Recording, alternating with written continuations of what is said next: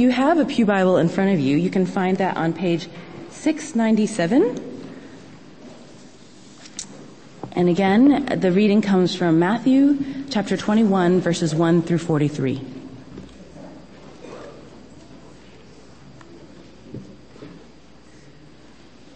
Matthew chapter 21.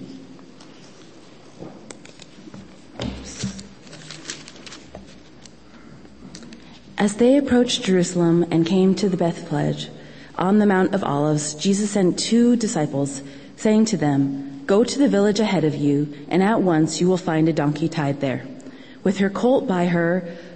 Untie them and bring them to me. If anyone says anything to you, tell him that the Lord needs them, and he will send them right away." This took place to fulfill what was spoken through the prophet. "Say to the daughter of Zion, see, your king comes to you, gentle and riding on a donkey, on a colt, the foal of a donkey."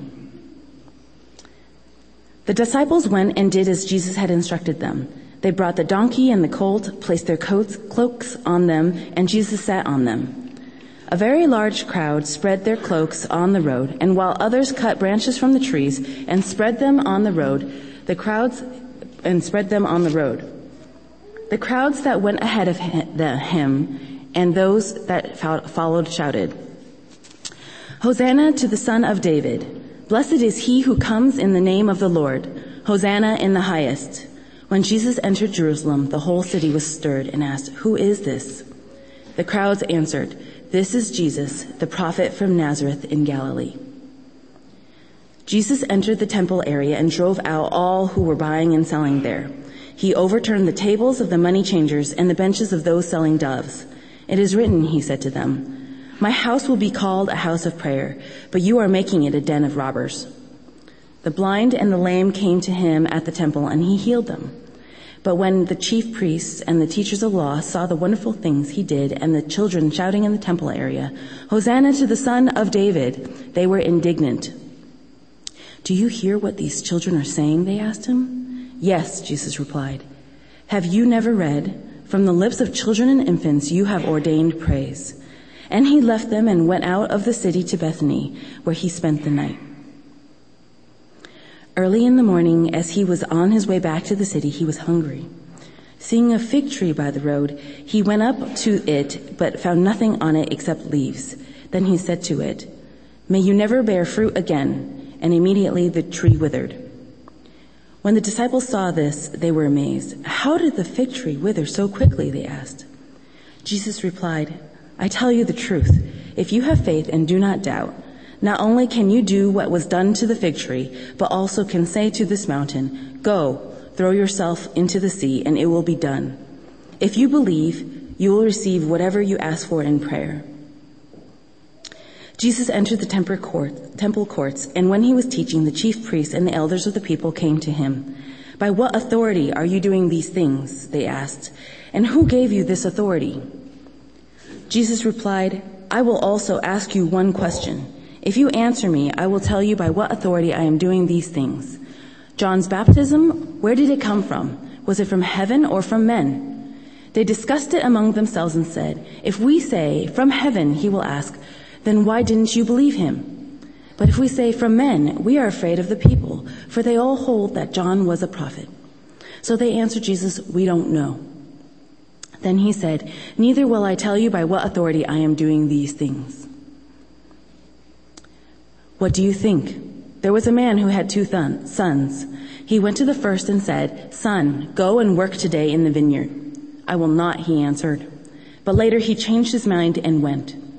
Then the father went to the other son and said the same thing. He answered, 'I will, sir,' but he did not go.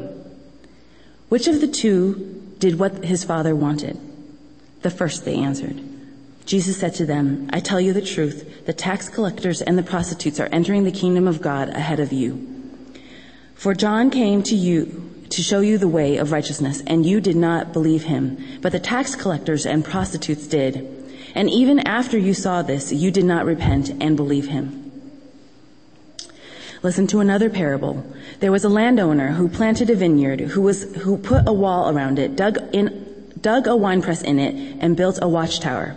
Then he rented the vineyard to some farmers and went away on a journey. When the harvest time approached, he sent his servants to the tenants to collect his fruit. The tenants seized his servants. They beat one, killed another, and stoned a third. And then he sent other servants to them, more than the first time. The tenants treated them the same way. Last of all, he sent his son to them. They will respect my son, he said. But when the tenants saw the son, they said to each other, this is the heir. Come, let's kill him and take his inheritance. So they took him and threw him out of the vineyard and killed him. Therefore, when the owner of the vineyard comes, what will he do to those tenants? He will bring those wretches to the wretched end, they replied, and he will rent the vineyard to other tenants who will give him his share of the crops at harvest time. Jesus said to them, have you never read in the scriptures, the stone the builders rejected has become the capstone. The Lord has done this, and it is marvelous in our eyes. Therefore, I tell you that the kingdom of God will be taken away from you and given to a people who will produce its fruit. May God bless the reading of his word.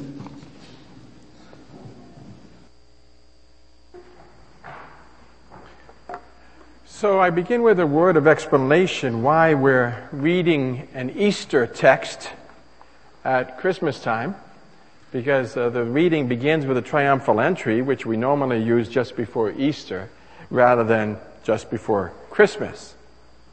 But for those of you who've been here for a while, you would realize that we've jumped from Matthew 10 to Matthew 21 over the last couple of weeks.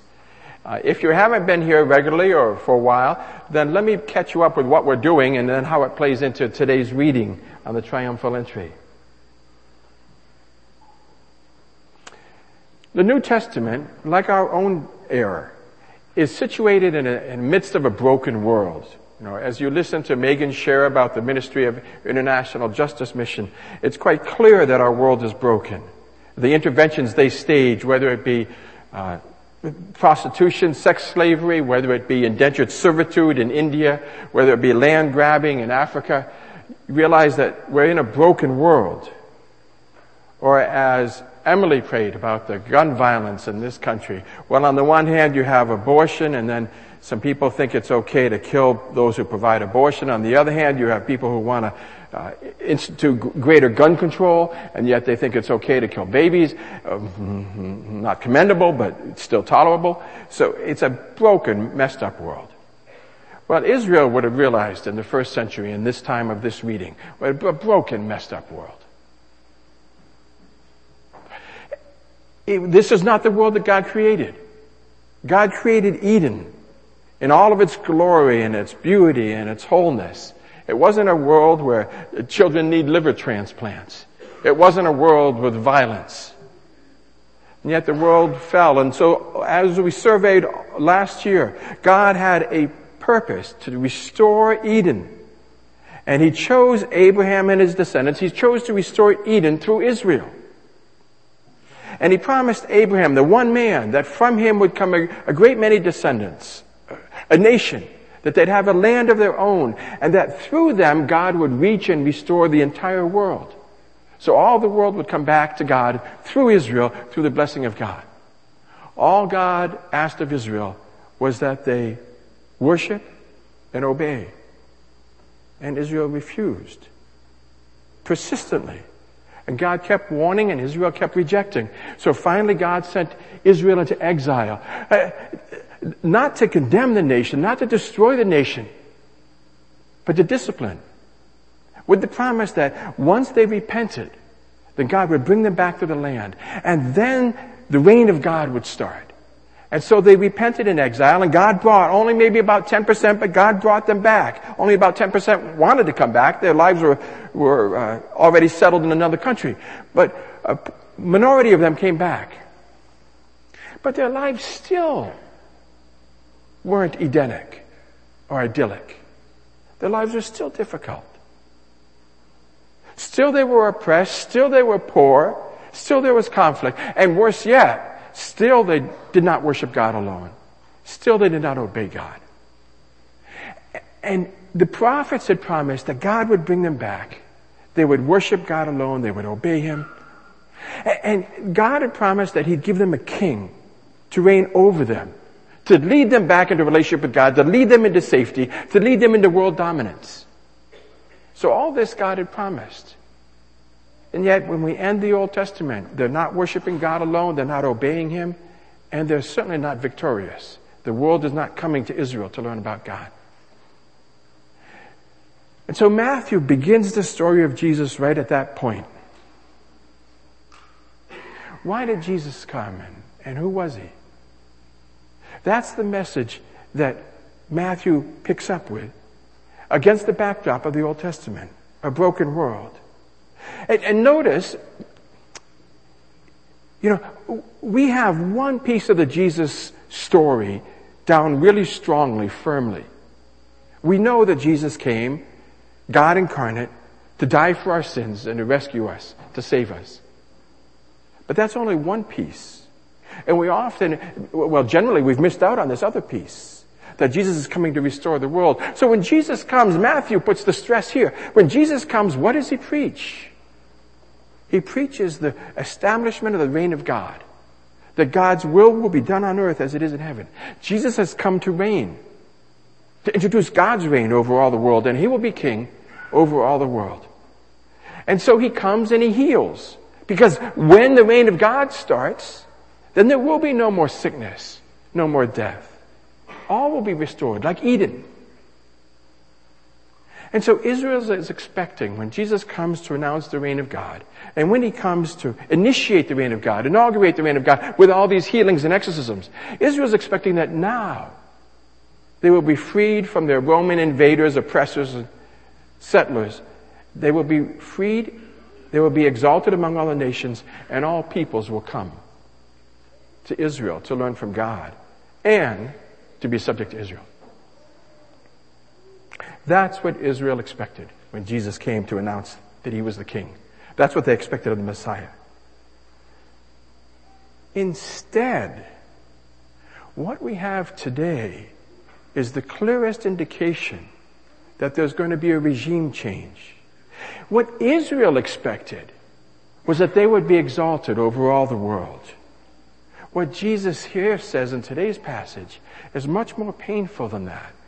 What he says in today's passage is that there's going to be an entire regime change.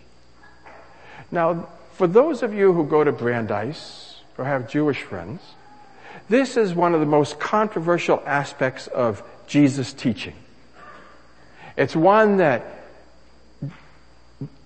practicing Jews object to strenuously. But it finds its foundation here. This is not Christian theology that was added after Jesus. This is essential to Jesus' message. The concept is called supersessionism, that Jesus supersedes Israel, that Christianity supersedes Judaism.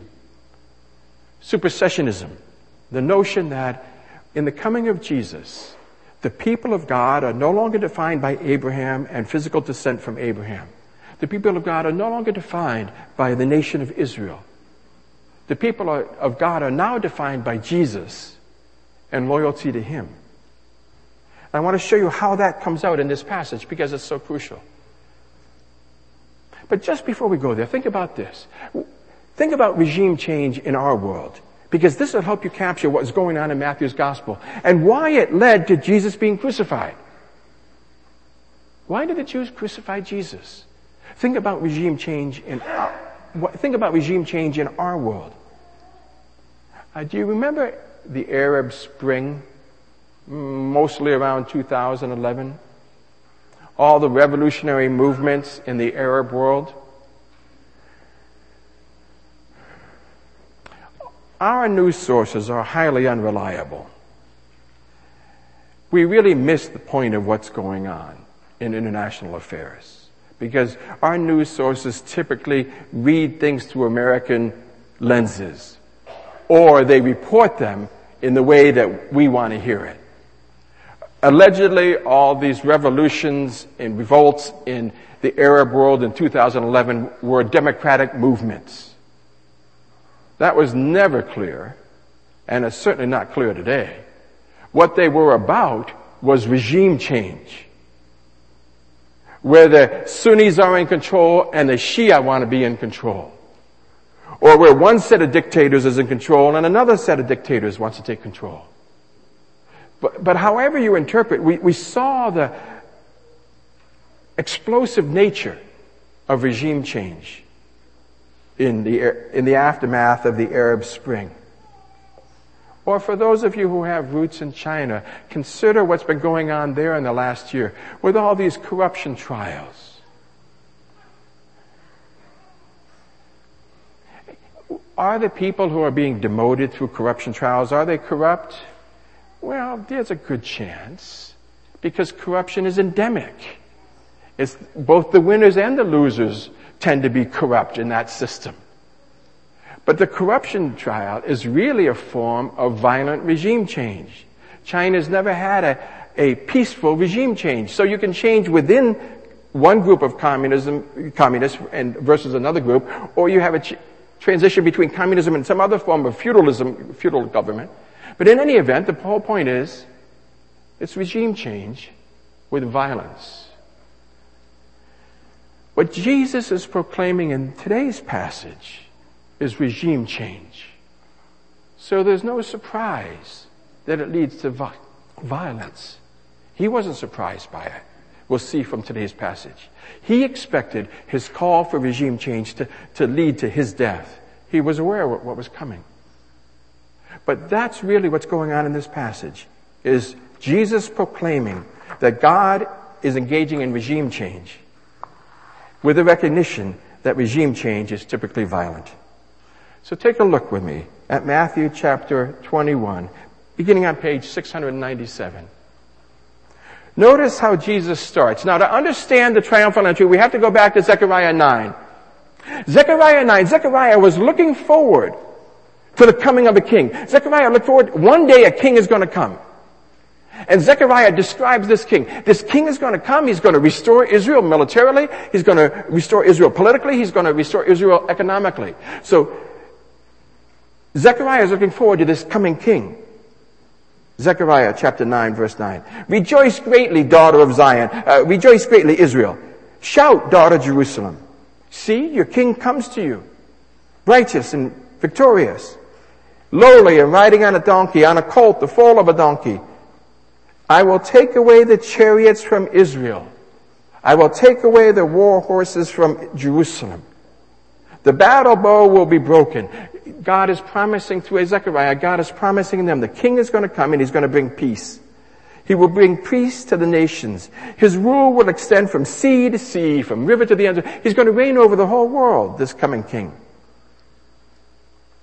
The Lord will appear over them. His arrow will flash like lightning.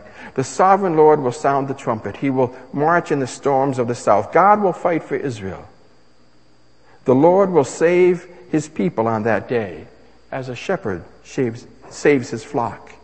They will sparkle in his land like jewels in the crown. So Zechariah is promising Israel that a king will come, and he will elevate Israel. He will bring them peace and prosperity and security. He will elevate Israel over all the world, and then the nations will flock to Israel. And so in Matthew chapter 21, at the beginning of the chapter, the triumphal entry, as Jesus and his disciples approach Jerusalem, they come to the Mount of Olives, and Jesus sends two disciples, saying to them, go to the village ahead of you. At once you'll find a donkey there with a colt. Untie her, bring them to me. Say to daughter Zion, see, your king comes to you, gentle, riding on a donkey, on a colt, the foal of a donkey. Quoting Zechariah chapter 9. Now, Jesus says, now what Zechariah promised is about to come to pass. Now, Zechariah promised the king, now I am the king, coming to Israel. And they anticipated all the other promises of Zechariah 9, the peace and the prosperity and the security, the military victory. Say to daughter Zion, your king comes to you, gentle and riding on a donkey, on a colt, the foal of a donkey. A large crowd spread their cloaks on the road and cried out, shouting, Hosanna to the Son of David. Blessed is he who comes in the name of the Lord. Hosanna in the highest heaven. So Jesus has promised here that the king is coming. So far, it's good news. But see what happens to it next. The good news of a king coming quickly turns to regime change. You see what happens in Matthew 21. First, we have to back up to Jeremiah chapter 7. Zechariah was at the end of the exile, promising the king. Jeremiah is at the beginning of the exile, explaining why the exile is coming. Jeremiah explains why punishment. Zechariah anticipates glory. Jesus starts with Zechariah, glory, and then he jumps back to Jeremiah, punishment. Here's what Jeremiah said. Hear the word of the Lord, all you people of Judah, who come through these temple gates to worship the Lord. This is what the Lord Almighty, the God of Israel, says. Reform your ways and your actions, and I will let you live in this place. Do not trust in deceptive words and say, this is the temple of the Lord, the temple of the Lord, the temple of the Lord. If you really change your ways and your actions and deal with each other justly, if you don't oppress the foreigner, the fatherless, or the widow, you do not shed innocent blood in this place. If you do not follow other gods to your harm, then I will let you live in Jerusalem, in the land I gave your ancestors forever and ever. But you're trusting in deceptive words that are worthless. Has this house which bears my name become a den of robbers to you? I have been watching, declares the Lord. You see what's going on in Jeremiah is they think they're safe because God has promised to protect his people. They think they're safe because they worship in the temple. And God says, you're not safe by worshiping in the temple. You're safe by worshiping me and obeying me. Now, as Jesus comes in and announces himself as the king, and the people understand and celebrate in terms of Zechariah 9, now Jesus clarifies that they've misunderstood the point. He takes them back to Jeremiah 7. Jesus enters the temple courts. Just like Jeremiah had said about the temple, now Jesus says about the temple. He drives out those who are buying and selling. He overturns the tables of the money changers, the benches of those selling doves. He quotes Jeremiah. It was said, my house will be called the house of prayer, but you're making it a den of robbers. And the blind and the lame come to Jesus and he heals them. Salvation, he says, is possible. He heals the blind and the lame. But he institutes God's judgment against the temple, just like Jeremiah 7 had done. He's saying this regime cannot survive. God will not be worshipped at this temple. God will not bless through this temple. This temple will not survive. The city will not survive. Jesus is declaring the reign of God, but it won't come through that temple. The reign of God won't come through that city. Instead, he explains a little bit more about how it does come. See, basically what he's proclaiming here is the rejection of the old regime. We take a look at the next passage in Matthew chapter 21. Matthew 21, 18 and 19. You know the story, many of you. Jesus goes out and sees a fig tree. He's hungry. The fig tree has no figs on it. He can't eat it. He gets angry and he curses the fig tree. What a weird story, right? I mean, if you went to pick apples, this year I went to pick peaches, and I called up I never get it on time. I'm too busy to get to it on time. Finally, the season's about to be over. I go to pick peaches, but I know the season's at the end. I call them up and say, "Do you have peaches?" "Oh yeah, we're picking peaches. Another day or two, we got peaches. Only one or two more days." So I rushed down to pick peaches, and you gotta buy them by the case, by the half bushel. And I get out in the orchard, and it's been picked bare. I mean, I spent 20 minutes to find a tree with any peaches on it, and they're really little peaches. And they taste okay, but there's just a few little peaches. You pay more to pick your own peaches at the orchard than you do buy them at the grocery store, you realize. So I don't If I'm going to pick my own and I don't get a discount, I want some decent peaches. No, I got annoyed. And I said something to the people that charged me the money to go in and pick the peaches. But I didn't chop the tree down. Right? I didn't even cuss out the people who said, let me in, you know. I'm a pastor. Even if I want to cuss, I can't because they might not recognize me, you know. What's going on here? Early in the morning, as Jesus was on his way back to the city, he was hungry. He saw a fig tree by the road. He went up to it, found nothing on it except leaves, and he said to it, "May you never bear fruit again." And immediately the tree withered. Does Jesus have anger issues? I think we had some guys sitting over here who have anger issues. But anyway, okay. Never mind. You see, in the Old Testament, the fig tree, a fig was a mainstay crop in Israel. In the Old Testament, the fig tree and figs are a symbol, they're emblematic of Israel. Jesus has just cast the money changers out of the temple. Jesus has just rejected the current regime and its practice of worship at the temple. And now he follows that up with a symbolic action. The fig tree represents Israel. Early in the morning, as Jesus was back on his way into the city, he was hungry. He saw a fig tree by the road. He went up to it and found nothing. Jesus is representing God interacting with Israel. God comes to Israel and to the temple expecting worship. And he finds nothing. Not godly worship. And so as Jesus curses the fig tree, so God is going to curse Israel and its temple and its capital city. There's a regime change coming. The next passage, you're skipping down a few verses, it makes the same point. Jesus tells a parable about two sons in a vineyard. What do you think? He talks to his opponents, the Pharisees. Well, what do you think? There was a man who had two sons. And he went to the first son and said, "Look, go out and do some work for me. Go work in the vineyard." And the son says, "No, I won't." But later on he changed his mind and he did. And the second son, he speaks to the other son. He says, "Go out." And the second son says, "Sure, I will." But he doesn't go. Which of those did what his father wanted? And the first, his opponents answered. "Well, it's just like you," he said. "You said you'd worship God and lead the nation in worship, but you didn't. So instead, the dregs of our society, the tax collectors, the collaborators, the prostitutes, they're entering the kingdom of God ahead of you." You see his point? There's a regime change. God will be worshipped. The reign of God is beginning, but it's not going to look like what you had thought it was going to look like. It's not going to be the Pharisees and the scribes and the religious leaders leading it. It's going to be the dregs of the society.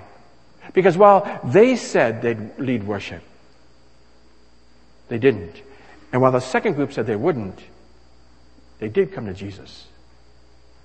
So there's a regime change. Jesus says, he is the king, the coming king. So all who come to him in faith will be invited into this regime. And those who turn away from him will be rejected from it. And the next passage makes the same point. A third or fourth time, really, in this chapter that Jesus talks about the regime change. And he tells another parable about vineyards.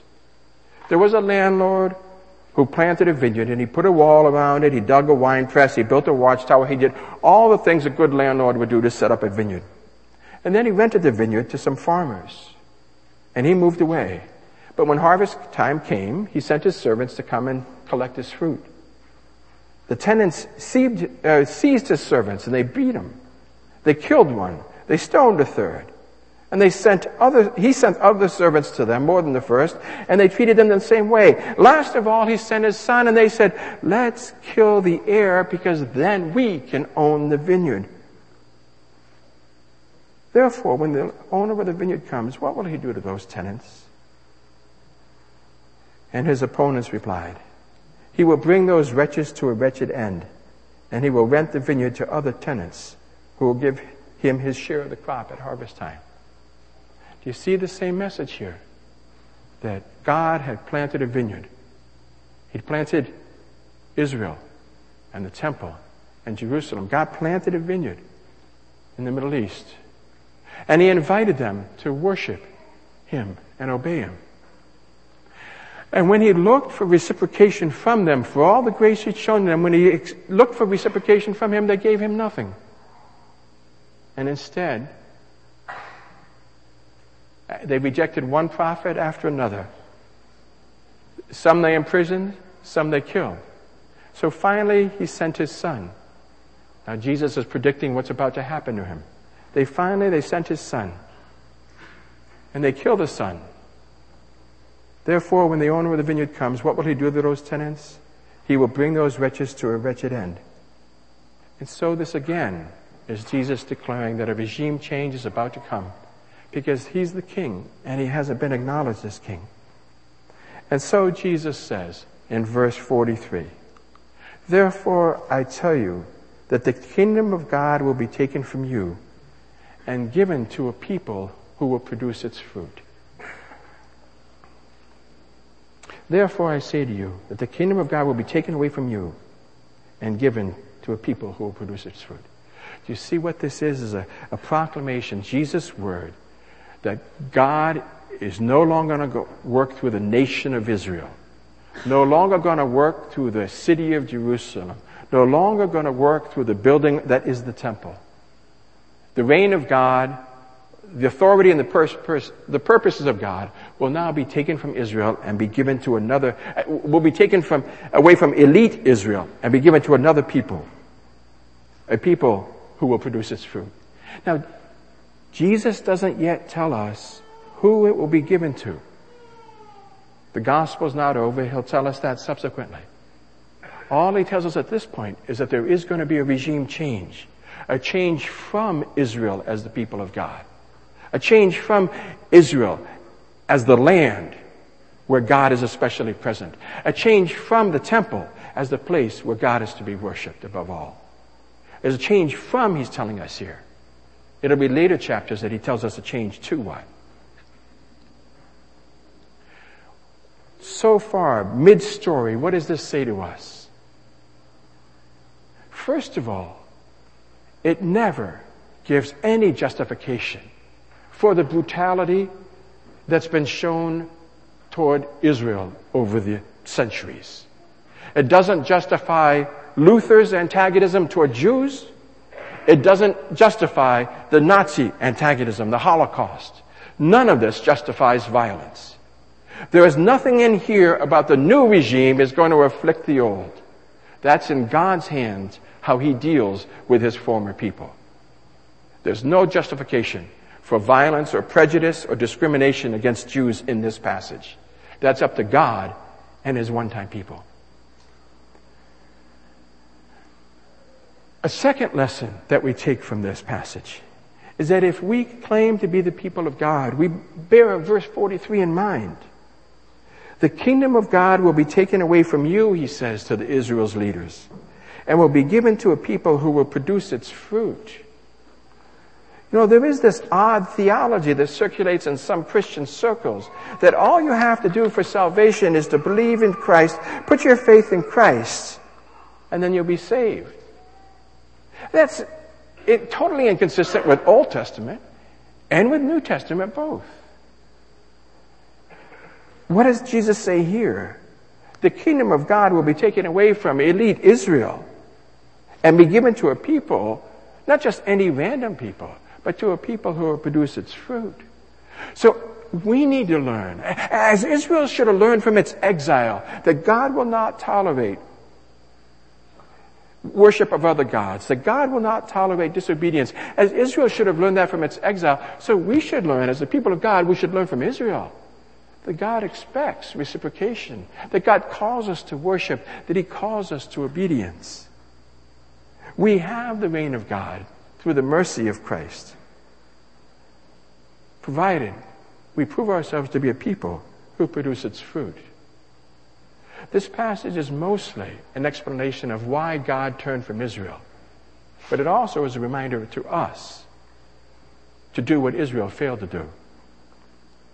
Now, a third point I want to draw from this passage, because it's relevant every decade or two, something comes up, It's not immediately relevant now, but you'll remember, those of you who've been around for a while, been Christians a while, you remember the year 2000 as we were turning over to a new millennium and all this excitement about maybe Jesus is going to come back.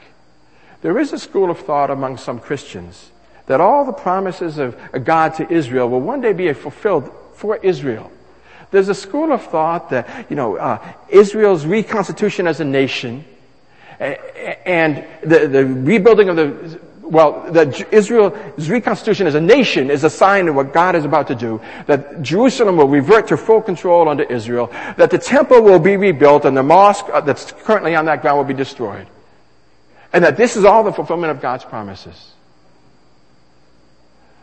What Jesus says here is that the promises of God and the kingdom of God have transferred from Israel. He doesn't tell who they've transferred to, but they're leaving from Israel. So we want to be very careful with our futuristic speculations, not to suppose that all these promises still apply to Israel, because in this passage, Jesus tells us, God has superseded Israel. And we will soon learn in the next couple of chapters who takes Israel's place. For us, the main takeaway is this, though. Verse 43. The kingdom of God will be taken away from you and given to a people who will produce its fruit. Let us produce the fruit that God calls for in his kingdom, that we worship him alone and that we obey him faithfully. Let's pray together. Father, some parts of your word are comfortable. Some of them make us uncomfortable, and our culture even more so. Help us to be gracious to all people, not arrogant in our calling, recognizing that our calling too is conditional.